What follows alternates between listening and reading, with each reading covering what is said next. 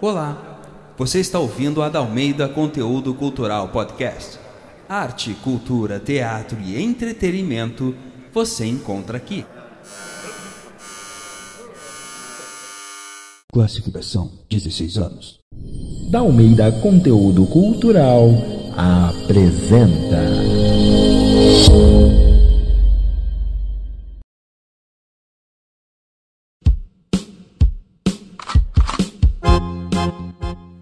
Pessoal, eu sou Ana Ângelos, sou atriz e apresentadora dessa versão comentada da radionovela O Assassinato de Santiago.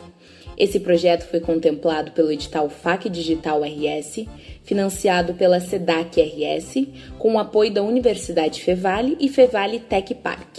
E agora então vamos dar início à nossa conversa com o elenco da radionovela O Assassinato de Santiago. Olá pessoal, seguimos a versão comentada do capítulo 3 da radionovela O Assassinato de Santiago. Agora eu queria convidar o ator Dudu Xavier, que interpreta o personagem Vitor, o investigador dessa trama. Dudu, seja muito bem-vindo novamente. Obrigado. E me conta, eu quero saber como é que foi essas cenas, né, da investigação. Porque no teatro era uma cena bem tensa, tinha blackout, o interrogatório se dava contigo com o teu personagem, o Vitor, né, interrogando cada um dos outros personagens com uma lanterna bem cara a cara assim, né, bem intimidador. Então queria saber como que foi essa mudança para ti, por já não ter mais esse estímulo da tensão, tanto do blackout quanto das lanternas afrontando um personagem ao outro. Como que foi para ti? Sim, sim, bah, foi bem difícil. Eu acho que foi a foi a, o capítulo mais difícil de ser, eu acho que de, de se fazer, eu acho que para todo mundo, não só para mim, justamente por esse fato da, dessa questão do, da luz, né? A luz nessa cena, nessa nesse fragmento do espetáculo, ela, ela é muito presente né? Pela ausência dela e, a, e, as lanternas, ela, ela tem uma característica muito forte ali. Esse eu acho que foi o pior. A gente vai resgatando na memória o que a gente fazia em cena e, e o Denis uh, teve que mudar bastante coisa, não muita coisa, mas algumas coisas do texto para a gente poder mostrar né, pro, povo que está que tá ouvindo o que eles não conseguem enxergar. Eu acho que esse aí foi, bah, foi a pior, a pior das cenas, assim. E aí é claro que a gente carregou nos efeitos de áudio, assim, para poder passar essa questão de tensão e tudo. E foi. E o Vitor entra ali, ele entra pra.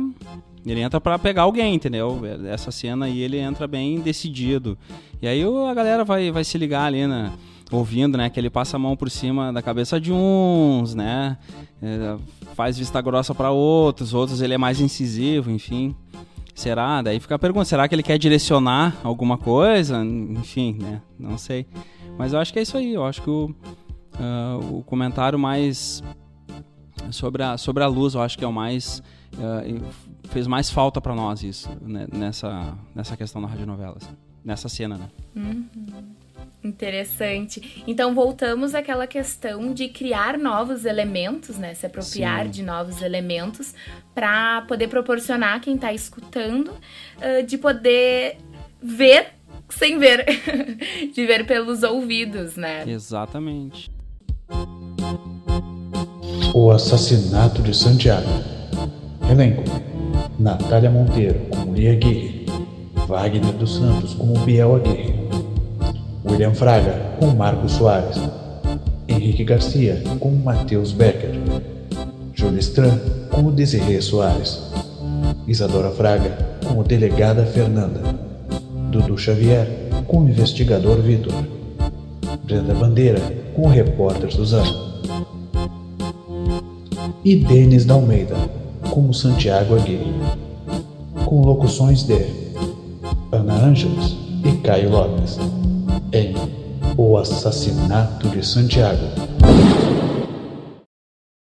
Capítulo 3 O Interrogatório O investigador é pai de um amigo do Biel. Satisfeita, Desirê? Eu sabia que era armadilha. armadilha foi o que armaram pro meu irmão. Pessoal, foco. Eu vim aqui por um propósito e tenho certeza que sairemos daqui com esse propósito cumprido.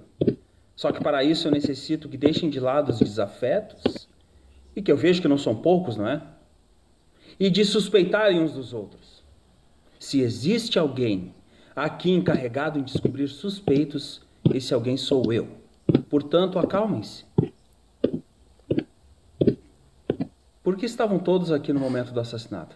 Ah, o Santiago nos chamou para uma reunião. Muito bem. E inimigos? O Santiago tinha inimigos? Inimigos? Creio que não. O que ele tinha era muita gente que dependia dele. E o Matheus Becker? De todos, ele seria o único capaz de ter cometido o crime. Chega! Eu já vi que você não vai parar de me acusar. Eu vou embora. O mocinho não vai a lugar nenhum. Eu sou autoridade aqui, portanto acalme-se. Eu tenho várias perguntas a fazer para todos. Não respondo nada sem a presença do meu advogado. Se quiser responder, responda. Se não quiser, o problema é seu. Mas eu vou logo avisando que é bom que haja cooperação nas investigações. Nunca se sabe quando vamos precisar de benefícios mais adiante, não é, Sr. Matheus Becker? Ah, e eu quero todos os celulares na minha mão, agora. Quem esse imbecil pensa que é? Muito obrigado. Investigador, eu vou chamar o Biel para que possamos começar. Não é necessário, Lia. Ainda tenho muitas perguntas a fazer a todos. E depois eu falo com o Biel na delegacia. Lia, o seu celular, por favor. Vamos dar início ao interrogatório. Ninguém precisa sair da sala, porém eu peço que não interfiram. Todos terão a sua vez de se expressar. Bom, o interrogatório da Lia, assim como o de todos os outros, né, dá a visão do que aconteceu naquela noite e a visão dela, né, de como tudo aconteceu.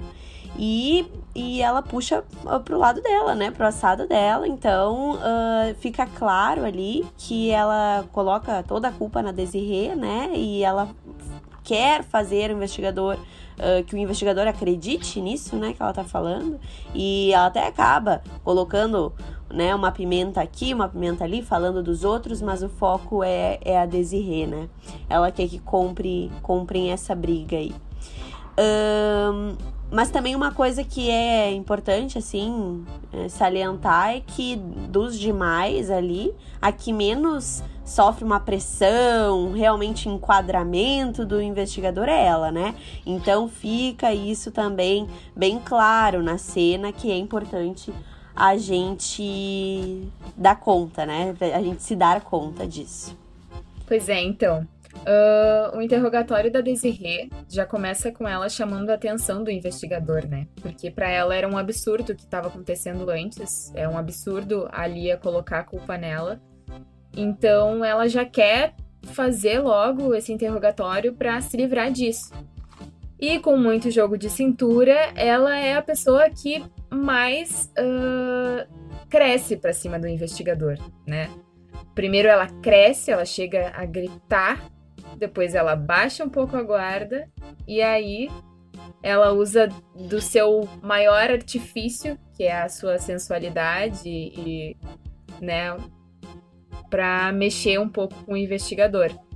Mas ela tem um gráfico muito interessante nesse, nessa cena, né, nesse, nesse interrogatório, assim, porque ainda mais pessoalmente, né, no teatro, dá para ver perfeitamente os pontos que ela vai as tensões e depois que ela desce, que ela bota o rabo entre as pernas e fica mais quietinha. Mas na radionovela também uh, demonstrar isso foi um pouco difícil, porém uh, acredito que né, com a entonação da voz a gente consegue chegar lá. Uh, mas ela também sempre sempre se se coloca coloca a Lia como principal suspeita para ela, né? É o tempo inteiro isso. Por mais que ela vá para alguns outros lugares, sempre cai na Lia uh, a culpa do assassinato. Né? É sempre o principal alvo da Desirê. Bom, o, a única coisa que eu posso falar é que nesse momento o que acontece é que todo mundo acaba colocando o Matheus como o culpado, né? E a única coisa que ele pode fazer é se defender. Porque todo mundo acaba incriminando ele de alguma forma. Mas o estranho é que ele foi a única pessoa que falou toda a verdade. Então agora vamos deixar para que vocês vejam o que aconteceu. Bom, agora então vamos ouvir as cenas que acabaram de ser comentadas pelos atores. Ah, vamos começar com o senhor Marcos Soares. Posso sentar, pelo menos? Meu amigo, desde que o senhor me conte tudo o que aconteceu, pode até se deitar se quiser. As luzes se apagaram e quando voltaram, o Santiago já estava morto. Foi isso que aconteceu. E a arma do crime? E eu vou saber de arma do crime? Eu vou lhe dar mais uma chance. Onde estava a arma do crime? Ah, para de gritar. Eu não sei. Como eu vou saber? Não havia nenhuma arma junto ao corpo dele. Não precisa ficar nervoso por isso. Afinal de contas, o senhor não o assassinou, não é? Sendo assim, como saberia da arma do crime? e inimigos? Ele tinha inimigos? Além do Matheus Becker? Nenhum. Como o senhor pode perceber, ele está bem nervoso porque eu suspeito dele. Naquela noite, ele e o Santiago quase saíram no soco aqui na sala. Até que ele deixou bem claro para todos que veio para matar Santiago. Bom. E como era a sua relação com Santiago? Santiago foi meu amigo de anos. Nós nos conhecemos na faculdade.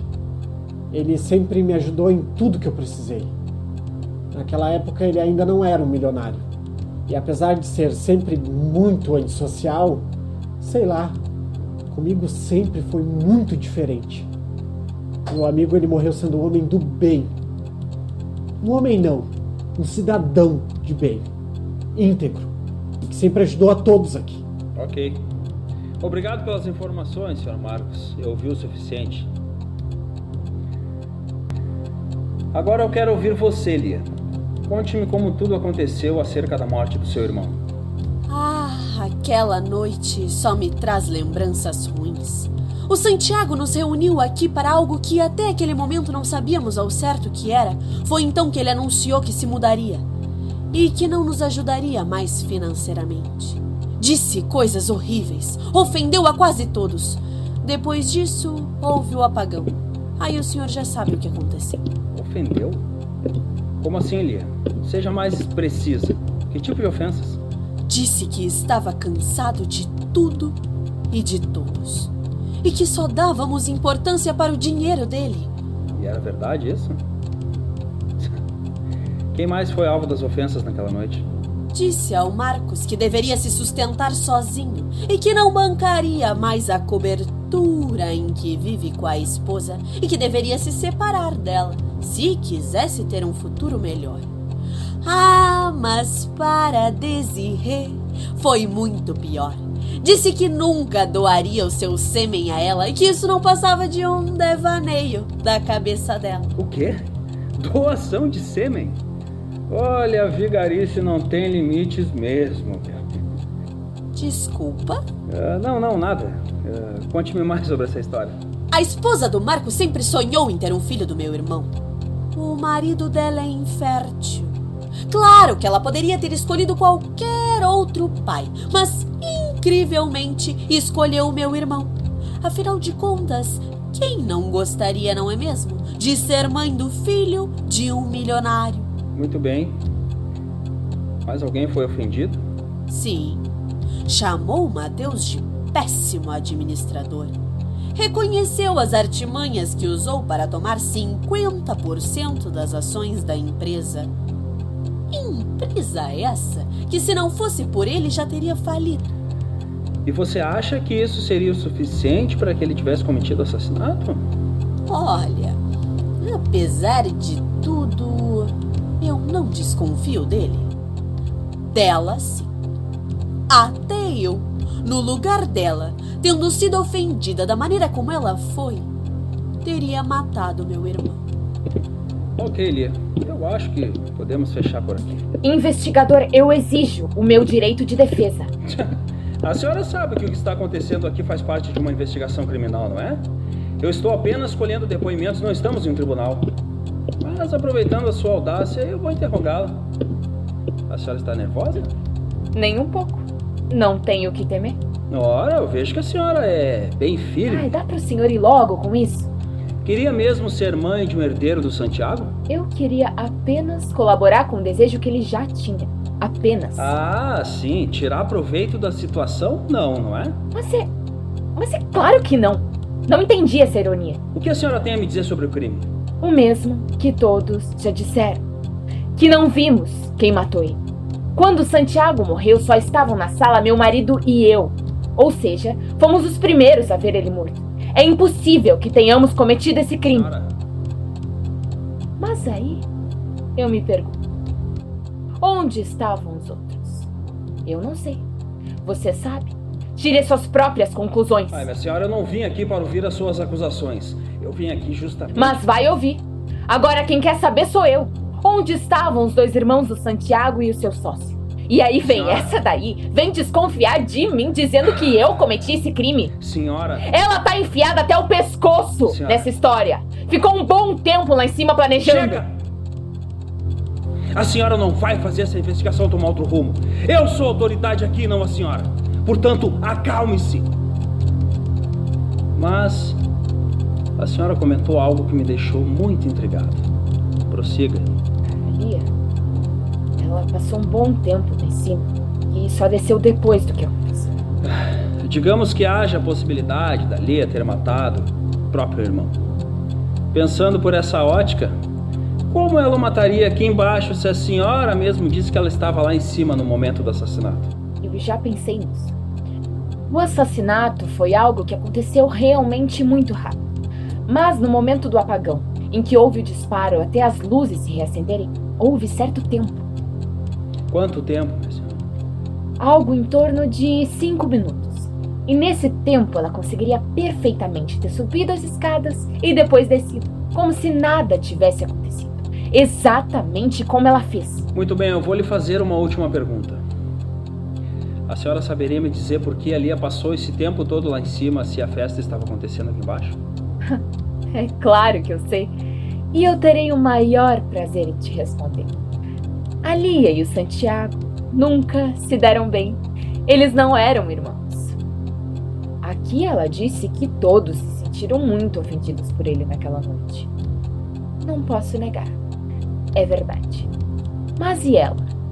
E ela que era ofendida diariamente por ele? E naquela noite ela sofreu algum tipo de ofensa? Ai, ela bem que tentou esconder do senhor, mas para desespero dela, já era do conhecimento do Santiago que eles não eram irmãos. E sem muitos rodeios, a mandou embora de casa. E agora? É? Então, ele tá morto e ela é uma das herdeiras. Não vai mais ficar sem moradia não será mais ofendido? Quem se beneficiou mais com a morte do Santiago? Hein? Ah, bem, eu acho que agora só falta o senhor Matheus Becker, não é? Não esqueça do Biel, Vitor. Não esqueça do Biel. Senhora, do meu trabalho cuido eu.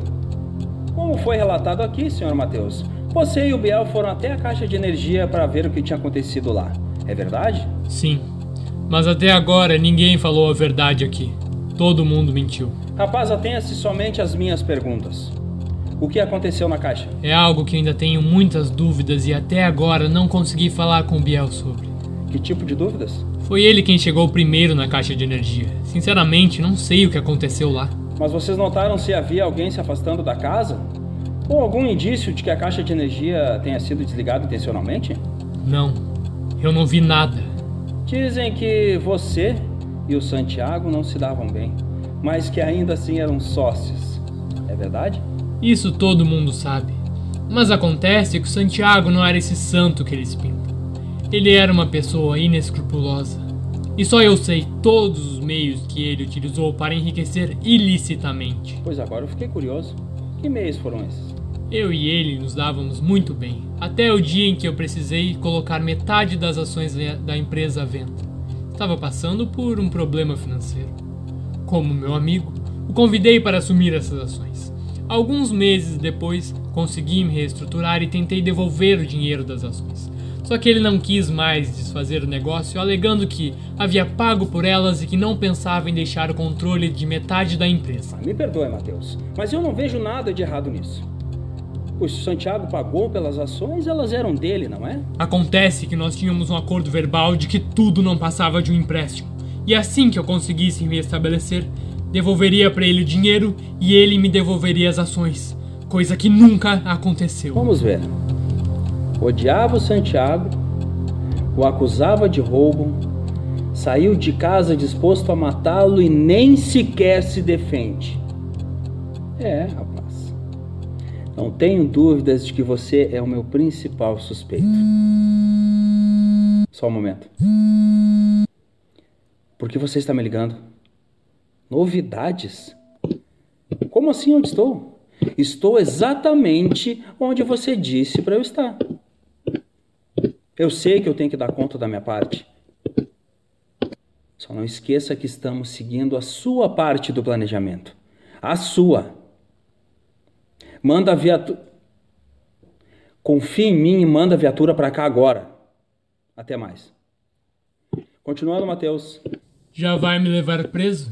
Eu não estou aqui para Veio para matar, ninguém. Santiago. Não assumi nada. Só acho que você quer fazer de mim o assassino. De novo. Acalmem-se, aguardem. Assim que a luz retornar, retomaremos. Aguardar, investigador. Como autoridade aqui, você devia estar preocupado com a nossa segurança. O seu celular não tem lanterna? Usa ele para ver o que está acontecendo. Não, vamos aguardar. Vocês ouviram isso? Lia? Socorro, eu tô sufocando! Lia! Lia?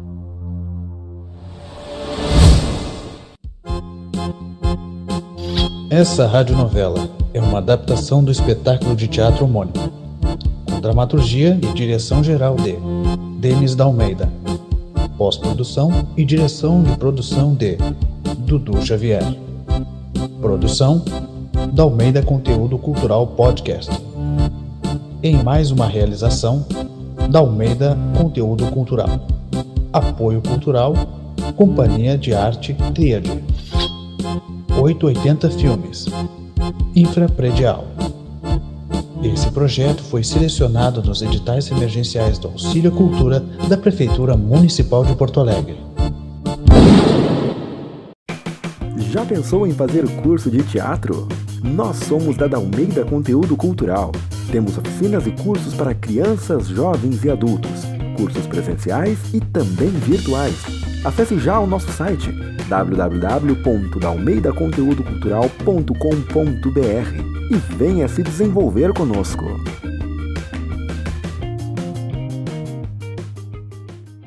Ministério do Turismo, Secretaria Especial de Cultura, Secretaria de Estado de Cultura e Fundação Marco Polo apresentam.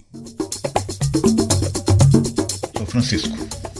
Foi só esse idiota chegar que os problemas começaram. É, o Jerônimo é a raiz dos meus problemas. Sou Jerônimo. A Paula? Ela não é mais a mesma esposa de antes. Hoje ela questiona demais. Sou a Paula.